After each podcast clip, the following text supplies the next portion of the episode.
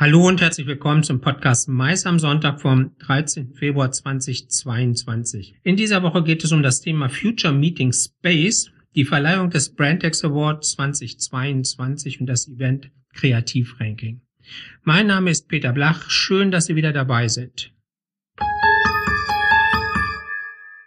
Der Innovationsverbund Future Meeting Space adressiert mit seinem neuen Forschungsschwerpunkt 2022 die Beweggründe, warum sich Menschen künftig für oder gegen die physische Teilnahme an Business Events entscheiden.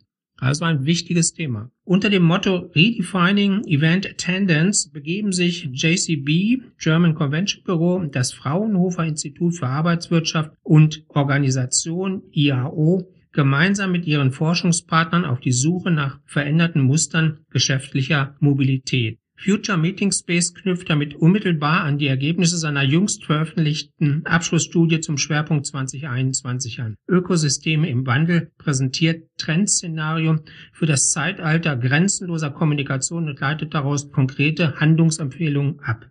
Deutlich wird, dass Menschen auch in Zukunft persönliche Treffen anstreben und wieder vermehrt reisen werden. Für diese Erkenntnis hätte es allerdings keiner Studie bedurft.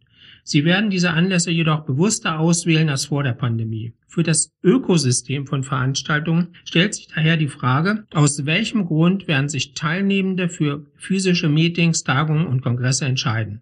Genau daran knüpft Future Meeting Space mit dem neuen Forschungsthema 2022 an. Im neuen Ökosystem von Business Events, das von digitalen und hybriden Formaten ebenso geprägt ist wie von der Sehnsucht nach authentischen Orten, emotionalen Erlebnissen und nachhaltigen Konzepten, verschiebt sich auch die Motivation der Menschen, wenn sie sich für oder gegen die physische Teilnahme an Veranstaltungen entscheiden, sagt dazu Matthias Schulze, Managing Director des JCB. Und weiter, für die Stakeholder des Tagungsstandortes Deutschland liegt enormes Potenzial darin, diese neuen Beweggründe zu kennen und sich mit passgenauen Angeboten am Markt zu positionieren. Nicht live, aber dafür hybrid, ohne Live-Publikum, aber mit Preisträgern, fand am 10. Februar 2022 die feierliche Verleihung des Brandex Award statt. Und nach der misslungenen Verleihung im Vorjahr gleich vorweg, es war eine tolle Verleihung.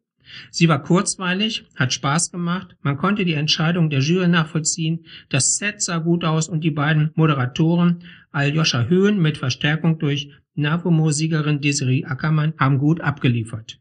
Mehr zu den Siegern und ihren Beiträgen findest du auf Blachepot online und demnächst wohl auch im Video über die Awardverleihung. Alle Siegerbeiträge des Brandex fanden natürlich wieder Berücksichtigung im deutschen Event Kreativranking, das am Donnerstagabend erschienen ist und ebenfalls auf Blachebot online zur Verfügung steht. Auf Platz 1 steht wie im Vorjahr ins Glück. Auf den nächsten Plätzen folgen dann OnLive Line, Do It, Schachzug und Fischer Appelt Live Marketing.